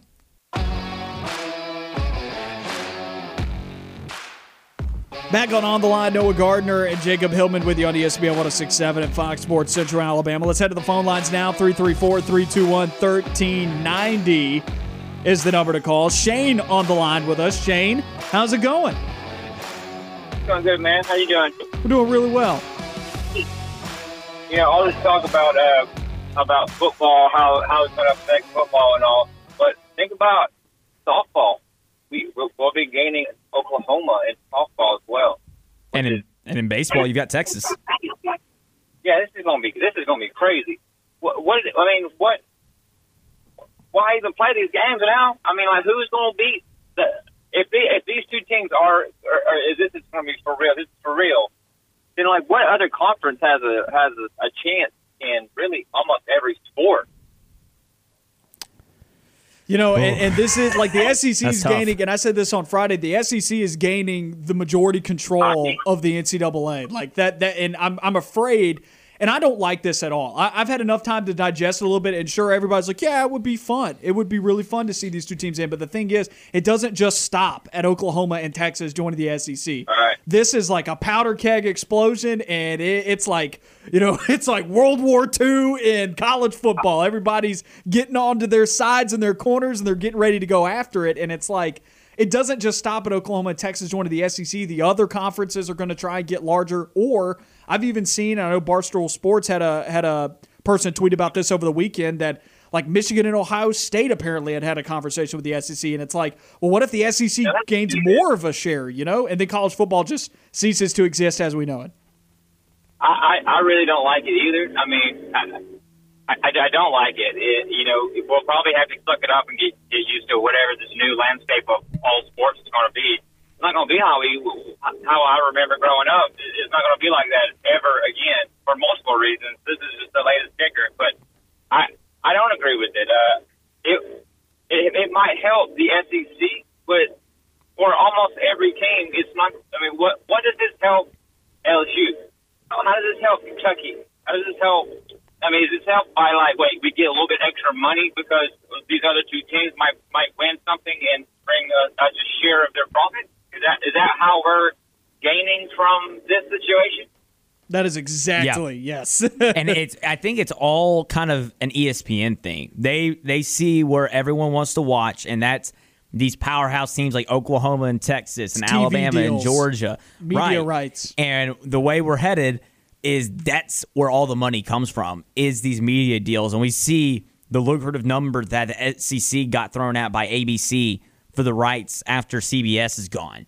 It, it, it's going to be interesting to see what kind of number is projected with these Oklahoma and Texas deals because I believe that is the reason that te- I think Texas A&M will ultimately vote yes. I think whenever it's officially announced that it will be said. I don't think so. I think it'll be a unanimous decision whether or not.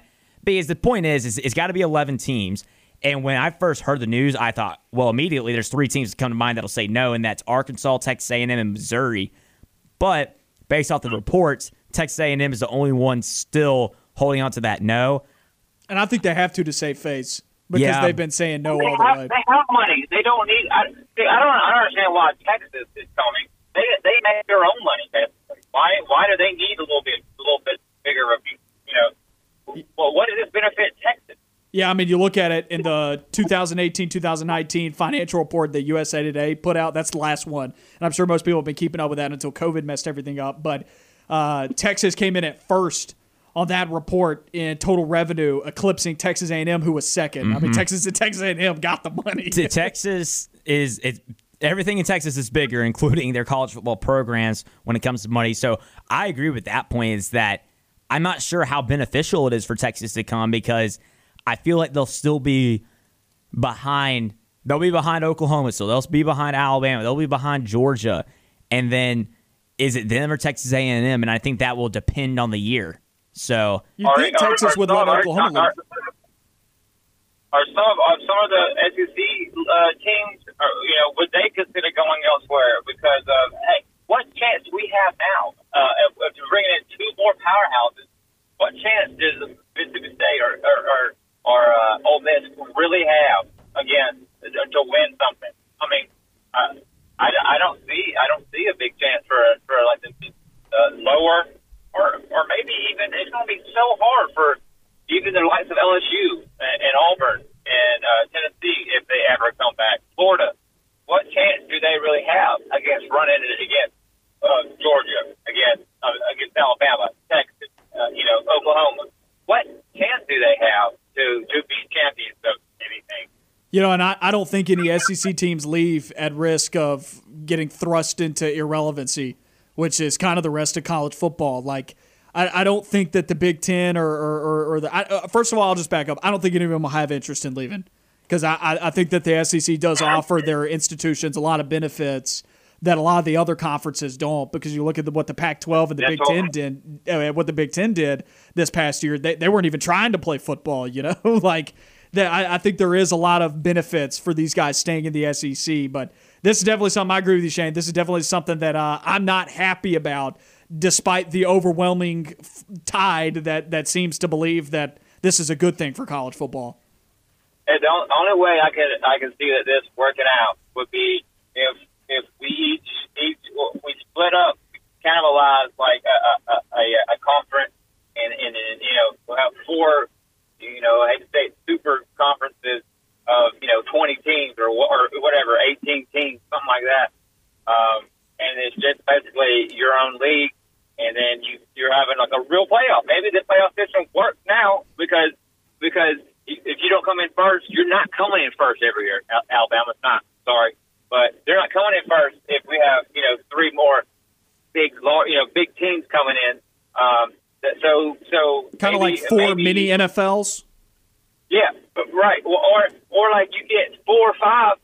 Uh, say you get four bids per conference now, Yeah. something like that. You know, and, and to, to make a real playoff. You know, or or like three bids in a in a wild card, kind of like, hey, they they you know, some, I don't know. It, it's got everything's got to change. So if this is the beginning of everything changing, so a lot. This is the first stepping stone. I, I, I it is the goal. I guarantee you, give us like three or four years, it will look nothing like we remember college looking like, college sports looking like. At least football for me. Uh, maybe maybe some of the other sports can maintain, you know, whatever. But anyway, guys, that's all I got. Talk to you later, Warrior. Appreciate it, Shane. That was Shane on the line with us. Here's my thing. I'm with him. I think it looks drastically different. Now, how different, whether or not this goes to an extreme where like they all break away from the NCAA and whatnot, um, you know, how extreme it gets kind of depends on what the response is by some of these other conferences. Does the Big Ten, in a response now, try and go grab some teams? Is that like who? What is the next domino to fall? Because the domino has now fallen. What is the next one? Is it uh, Big Ten taking another one of these Big Twelve teams? Does West Virginia all of a sudden end up in the Big Ten, or does the ACC pluck one of these teams? Does Notre Dame all of a sudden say, "Hey, we're joining a conference"? you know, like, and I don't even think that's a big domino. I think that's just a a casualty of all this. Notre Dame ends up in the ACC. What other ACC team? What other team does the ACC trying to pull? Because I think the ACC, it's very much so, and the ACC and the SEC are very much so caught up in this keeping up with the Joneses thing. The ACC is always trying to keep up with the SEC. The, the ACC is already thinking right now, all right, who, who can we go and pick? And if they're not right now, they're a little bit behind because other conferences, I, I, I'm, I'm hard pressed to believe that other conferences aren't thinking about how they are going to approach the future. I think the ACC has the best chance, uh, better than the Big Ten, to keep up with the SEC because I feel like that their fan bases can keep them afloat for a while. Teams like Virginia Tech and Virginia, they have huge fan bases, massive. North Carolina and Duke, they run the show in college basketball. And then you got Clemson in college football, Florida State, Miami. Historically, they are great programs. So I think the ACC has the best chance to keep up with the SEC in this kind of timeline we're on. I don't know. When we come back, I'm going to tell everybody what my scenario is to try and keep college football at least looking somewhat normal. I, I shine a little bit of sunshine on your day.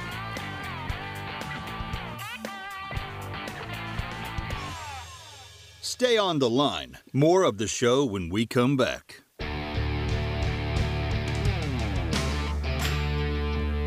Back on On the Line, Noah Gardner and Jacob Hillman with you on ESPN 1067 and Fox Sports Central Alabama. 30 minutes left in the show, two segments left. I'm going to tell you why. I'm at least going to tell you how. I'm going to give you a scenario for how college football could be saved by all this and still have super conferences. But odds are this probably won't happen, but this is at least what I hope happens.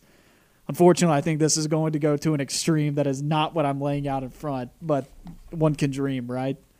So I, I've, bro- I've broke down this. Jacob, I want you to quest me on this all the way through, okay? Grade me on this. I want you to come at me. Dylan gave me some heat on this. And I understand there were some hard decisions that I had to make, which was even more evidence why I was like, this may not happen. I tried to find a way to save it, okay? I did. I tried to. And this is the best thing I could do. This was me piecemealing it together and still having five Power Five conferences, each with 16 teams in it, because I think that's where we're heading, or four with maybe even more than 16. So the Big 12 is going to be a shell, of course, we know. There's eight teams left after what has occurred. And I think that there's going to be a domino that falls that sets even more stuff in motion. And other conferences will probably reach out to these teams in the Big 12 and say, and, and try and lure them out, right? And try and lure them to other conferences for them to try and get to their 16. And the main teams that you can see in the Big 12 really get reached out to Iowa State, I think is one of those teams. West Virginia is another one of those teams. Oklahoma State, and then possibly Kansas. But I'm not as hot to Kansas because of the football situation.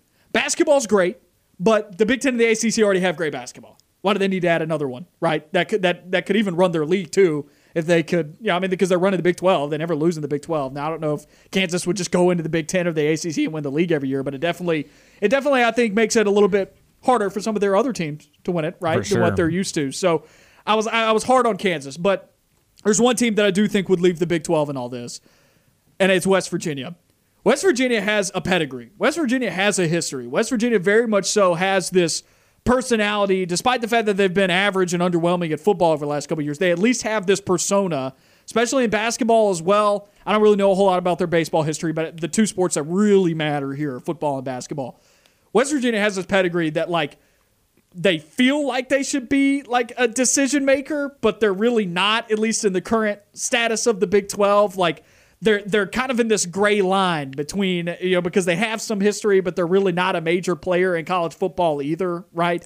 And so I was like, I I could see West Virginia in this scenario not wanting to stick around to try and keep the Big 12 afloat and try and look for an opportunity elsewhere to benefit because West Virginia's not benefited by staying in a Big 12 and trying to save it, right? And so that left me with two leagues for them to go into the Big Ten or the ACC. And I thought it was likely for them to go into the ACC under this scenario for A, basketball purposes. It allows them to show what they can do in basketball, as you were pointing out earlier. And I also think it's a relatively seamless league for them to slide into in football because of the heavy Big East presence that is there currently, yeah. which is Syracuse, Pittsburgh, Boston College, among other teams in the ACC. So I saw West Virginia going to the ACC. Also saw Notre Dame joining the ACC amongst the current crew out of the ranks of the independents for the ACC to easily get to 16 teams. Thoughts? I love the West Virginia thing. As I said, that's how fits. That's how my scenario begins. Is West Virginia leaving the Big 12? Here's the thing: there's not going to be any outcry over West Virginia leaving the Big 12 from West Virginia. I guarantee those fans be like, okay, cool. Like we don't have to travel uh, across the country exactly. a thousand miles. They just do not feel like a Big Twelve team to me. They do feel like an ACC team because, like you said, the Big East presence. Bring back the backyard brawl, please. I want to see West Virginia and Pitt playing every year. West Virginia and Syracuse would be fun. Yes, it would. Basketball as Louisville. well. You get that back. So I I love that, and I Notre Dame obviously. They're I another Big East presence they, from the basket from the old days of basketball. Of they course. could join the Big Ten. I could see it, but I do think they're ACC for sure. I don't think there's really. I mean, we saw it last year. They played in the ACC for basketball because of they just had to, and I think they played the ACC football schedule. So it's just one of those things where they're kind of already built terms there. They're, they they know they've worked it out with these guys. Like, hey, we would be interested in joining your conference if we ever had to join a conference. So I think that this this it's part going well, well, so far. So far, so good. Here's where we might divert a little bit. Probably. I had to find a way for the Big 12 to, to survive, right? And that left me with institutions like Baylor, Oklahoma State, Iowa State, Kansas, Kansas State, TCU, and Texas Tech, the remaining seven institutions in the Big 12. And I think there's all something for those teams to gain by saying in the Big 12. Okay, I'm trying to I'm trying to sell you on this, right? It's okay if you disagree, but I'm trying to sell you on this and why they might should say there's something to gain. Those are easily the seven best teams in this conference already, right? And now you've seen Oklahoma State, you've seen Baylor, you've seen Kansas State, now you've seen Iowa State. All these teams have their time in the sun, have their time trying to challenge. But who always overshadowed them? Uh, Oklahoma and Texas. Right. Now those teams are gone okay, especially for Oklahoma State. Now they can run this league. There's an easier path for them to now be at the top and get the king share Absolutely. of the Big 12 revenue. So why would they leave? Take Iowa State. They were a team that I thought maybe the Big 10 could go after. Why would Iowa State go to the Big 10 and all of a sudden be inserted as team number 7 or number 8 in their hierarchy? Why would they allow that to happen when Ames, Iowa has just now spent this much time working to get to the top? They have a chance to save this league by bringing in some of the best group of five teams that the country has to offer. And I think there's enough out there for them to fill out at least a decent league. Bottom half of the league will be bad. Follow me, it will. It will look bad. But the the top eight to ten teams, it will be serviceable. It'll get you through. So it's the worst Power Five league by far that I've put together here, but you can at least get there. And that's my issue is that if it's going to be the worst, they're going to see that and they're going to know. And is it worth your while to take the risk to make the Big 12 decent, put them above the Pac 12? Because the Pac 12 is obviously the conference that will be fourth in this scenario. And their goal would have to be we need to be better than Pac 12 so that we can say, hey, we have a chance to make this work. Whereas I don't think that Iowa State and Oklahoma State and those teams that can drive Kansas as well with basketball, I think they'll see. Listen, we can run this thing in football and basketball, but is it worth it? Is it worth it? Because sure, we're the dominant program, but against who? And I don't think that the money that'll be out there for them will be worth it in their minds. Because I don't think that Disney or CBS or Fox is going to be throwing a ton of money at them to televise their games. I, I think they'll be like, I mean, yeah, we'll. we'll I think Fox we'll will. a little bit. I just And don't, ESPN Plus is a thing. I just don't see the addition of a bunch of American athletic schools really making a huge impact. Sure, I think that those top tier group of five schools make a difference, but then when you're just whenever you're cherry picking, like, So- oh, this this SMU team, sure, we want them because they fit the culture. I don't think it matters. So I look at the Big 12 here, though. I also think what happens to the group of five in all this? The group of five gets thrust into irrelevancy if your scenario of four power conferences comes around. Even into this. Yes. With five, it's thrust into irrelevancy. So there's a need. These group of five teams are like, please save us. We're being thrown overboard. Help. And the this is- Titanic of college football is occurring. And this is why, yes, exactly, the Titanic of college football because it doesn't just affect the top. It goes all the way to the bottom of the barrel. It goes all the way down to Division Three because I guarantee you, these Group of Five conferences are like, well, FCS schools, who wants to be an FBS program? Right. And so this is where I think you can get some of the best group of five teams to get into the Big 12, which is another way to save it. You're at least going to get these teams into it. They are going to be looking for that spot. So this is what I have the Big 12 looking like right now Appalachian State, Baylor, BYU, Houston, Iowa State, Kansas, Kansas State, Liberty, Louisiana Lafayette. It's been a Big 12 slayer over the last couple of mm-hmm. years. Louisiana Tech, pretty much year round, the best team in the Conference USA. Navy, another team that I know was abysmal last year, but Ken Niumatalolo has a good track record with Navy, even at times ranked. Oklahoma State. SMU's the team that I don't like, but I would be willing to trade out for a Memphis. I don't have Memphis on here, but I would be willing to trade out Memphis for SMU. I just felt like SMU's geographical location, also the Dallas Fort Worth area, allows you to strike up the rivalry with the next team of the list, TCU, Texas Tech, and then, of course, the 2017 national champions, the UCF Golden Knights. And I and the That's not is, a bad. Com- I mean, it's a bad Power Five worst. conference Yeah, by far, but like it, it would produce some entertaining. you're football. right. You're right. And I think it's one. Gosh, it's so tough because I like. I mean, is it even really that much worse than the Big 12 right now, though? Come on, is it? Is wrong. it really like minus Oklahoma? Is this really that much worse? I think this is an improvement on what they have I- right now. Let me look at it on paper. I, want to. I want to read. It changes. I'm just telling you, like, is it really? You minus, of course, you missed the star power with Oklahoma, but is adding UCF, Louisiana Lafayette, Appalachian State, three teams that are perennial nine win teams every single year that are some of the best group of five teams right now in college football. Is and, and Houston has the potential to be that as well. If is adding the best group of five teams in college football to the current Big 12 right now, minus Oklahoma, I think it made the Big 12 better. Yeah, probably. I'm just saying. well, a- as I read this, the teams that I that I hate, there's three of them. It's Louisiana Tech, SMU, I didn't like Louisiana Tech that much either, but I know who to put there. and probably Liberty. Okay, what? Okay, hold on a I second. like Liberty's Liberty. here to stay in football. I don't think they are. and they're not a bad basketball team either. There, that's true. They are good at football and basketball, so they fill that void. What if I switched out La Tech or SMU for Coastal Carolina?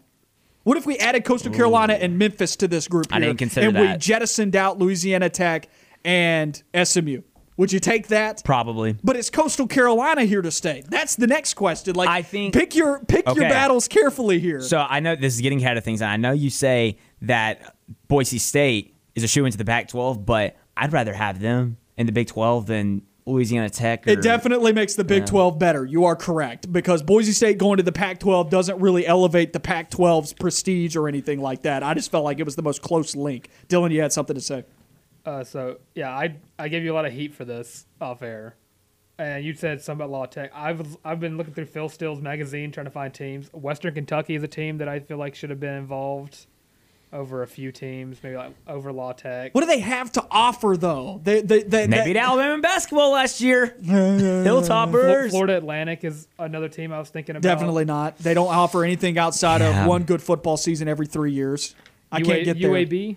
Uh, can't Not there yet. either. Can't there Not yet. Uh, once again, football. Uh, pretty much, they go in like Well, two, like stretches of two. I will say UAB, look at their three head coaches that are three major sports, and I could see them being in the conversation in several years. So, hey, if this takes a while to really Well, UAB's a good Go- market though, because Birmingham's a major college football That's market. exactly so maybe you're gonna onto something with UAB. Well, because I mean, Bill Clark is starting to build things, and I mean, I feel like he could have moved on by now. And you've got Andy Kennedy for basketball, and then baseball just hired Casey Dunn, who had Samford making NCAA tournaments a lot.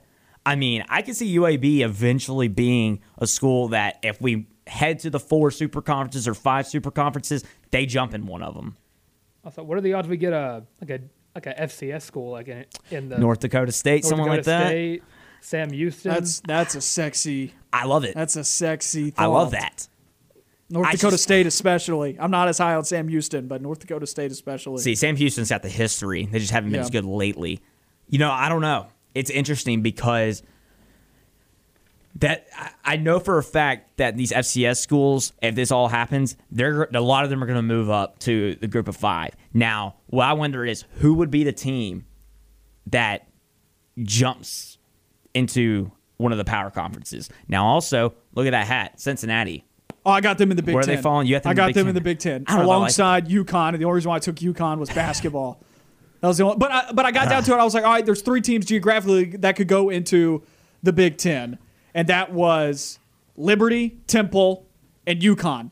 And I was like, all right, well, what do the other schools offer? Like, do the other schools offer anything football related that really elevates the Big Ten? No. I mean, Liberty's a good football team, but doesn't offer the, the, the Big Ten anything really in football. And so then I'm like, all right, do they offer anything in. Well, like, what do they offer in the other sports? Who's got the edge in all of the other sports? And UConn's clearly the answer in that because of the basketball pedigree. They're not an awful basketball team. They're average right now, but they're still better than Temple and well, Liberty. Some years can put together a 24 win season, but still, it's UConn versus Liberty now when we're talking about revenue. And then baseball related, UConn went to the tournament this year. So that's why I went UConn. I'm fine. Like you, all right. If you guys are gonna get mad at me on this So- scenario because I stuck UConn to the Big Ten, I just- fine. okay. Put anybody you want there. I don't care. Here- but it, it- here's my point: is all those northeastern schools. It's just so impossible to gauge if they are going to drive any kind of money. Because look at Rutgers. Who cares about Rutgers? Yeah. Look, no, you're right. I don't think anyone cares about UConn anymore. But they in are adding stuff now in basketball. I just, I don't know. You're right about that. I just don't know, other than basketball, if you can like, and I think barely in basketball you can say they they drive any kind of Yeah. anything. And And I, I 500 team in conference play. that's what I'm saying. It's just that, sure, if this happened 10 years ago, right after Kemba, right before the the Napiers and, and the other guards, sure. I think that UConn's basketball program does hold that kind of weight, but I don't think it does right now. I think the reality is, I put this on paper. I said, if this is going to happen, this is probably what it looks like. You're you're right that I think that UConn would likely get into a conference. I, I don't know if it'd be the Big Ten. It could be the ACC as well, but I, you're right. I will say that I think that UConn would find themselves in a conference like that. but unfortunately, we've poked enough holes to suggest this probably will not happen. And so that was the sake of this exercise here. Yeah. Is to show folks, unfortunately, and like Shane's call, I think college football is going to be extremely, like on the extreme side of the spectrum of just drastic change. Like, I, I don't know what's in store for us, but one thing's for sure these Power Five programs, they're trying to get an increased market share. And why is that? Get out, I, I think it's to personally one day get total autonomic, autonomous control over their own product, which currently they have almost all of it, but not all of it, right? Because they're still getting hit by the NCAA on sanctions for whatnot and a governing body. I think they want to be their governing body at some point. I can't remember if I said this off air or on air, but basically, I think all these scenarios we're coming up with and we're thinking of all these possibilities. I think some we're going to be spot on with, Yeah, and others on air. we're just going to be we're not going to remember this, or we're not going to think of this at all. And Man, what does it look back- like a year from now? Right. What does it look like next week? Honestly, I think next year will be about the other schools looking for new homes. I think that's what we're going to see next year. I don't know. We're about to get into fall camp. All this stuff's going to die down during the football season. I think Right, we'll still a little bit of next year. Oh, you mean other Power Five teams, Right. Not Group of Five. I got you. Let's take a quick break here, and when we come back, we're going to wrap up the show here on the Monday edition here on On the Line. Back on On the Line, Noah Gardner and Jacob Hillman wrapping up your Monday edition of the show. Jacob, is that a tweet that you can share for on air, or is that not safe for radio? No, no, it's very safe. but it, it goes on. Ta- it's talking about basketball and and how th- this is this is focused on the SEC. But an unintended this is Aaron Torres from Fox Sports. The unintended consequence of the Texas Oklahoma to the SEC move. After half joking about it for years, the SEC really will be the best conference in college. Shows. He's obviously referring to hashtag SEC basketball fever. That and that was before Auburn had Bruce Pearl and Is it, made to the? Final Four. Well, Do said- those teams actually? Because Texas is the biggest disappointment in He's, basketball. he backs it up with OU plus Texas. Eight of the league's 16 coaches have made a Final Four because Lonnie Kruger and then Chris Beard. 14 of 16, at least one six, at least one Sweet 16. That That's nuts. impressive. That's nuts. Yeah, he said that's dot dot That's- dot. you can't say that about ACC. No, you can't. And I mean, look, look at the powerhouses last year. they weren't very successful. So I really think that basketball is kind of one of those is a sport where I think they take the next step. Football, we know that SEC is top of the pack. You know, I guess the Big Somehow, in the midst of all this, you're forgetting that baseball just got even more wild because Well, I was yeah. looking at the pod system. Well, Shane and it had too. Ole Miss, Mississippi State, LSU, and one other te- like Arkansas in the same pod, and my jaw hit the floor. I was like, yeah. "How do all of these teams make it to the NCAA tournament?" And Shane said it too. They can, though. Because I think I think I saw a stat about softball where I think like the last several national champions are just SEC because of Oklahoma being such a powerhouse. You look at just every other sport and you're like, okay, this makes SEC better. It's just that simple. You got about a minute left. All right. Barstool Sports, you saw the tweet. Mm-hmm. McGuire tweeted it. Ohio State, Michigan, some other teams. I don't- buy it. No. I mean, I'm sure that one bit. I, I mean, maybe something, ha- maybe like a discussion happened, but, but I don't know how serious it was. But like, what are the odds you get a college football 32 of the best brands and you get a mini NFL or not a mini NFL, you get NFL 2.0, right? Like you get a second NFL. It's not be- going to be called that. It's the co- it's the college football. It's the CFL, the College Football League, not the Canadian Football League. The s- the College Football i- League. if if that happened, came to fruition, Ann Arbor I'd and be cool Columbus would burn to the ground. I'd be cool with it. You know why? Just breaking it out like that. I I, I think that's I think that would be kind of cool. Thirty-two teams Wish we had the best time to talk about brands. Well, let's talk about it tomorrow. You'll be back tomorrow. I will Lance be. still away on his I'll be church back. retreat. Let's talk about it tomorrow. I like Interesting that. conversation to break down. Drive with Bill Cameron coming up here after us, 4 to 6 p.m. Franklin Tire and Autos, where they've got their remote show. We'll be back with you tomorrow, same time, same place. You know where to find us.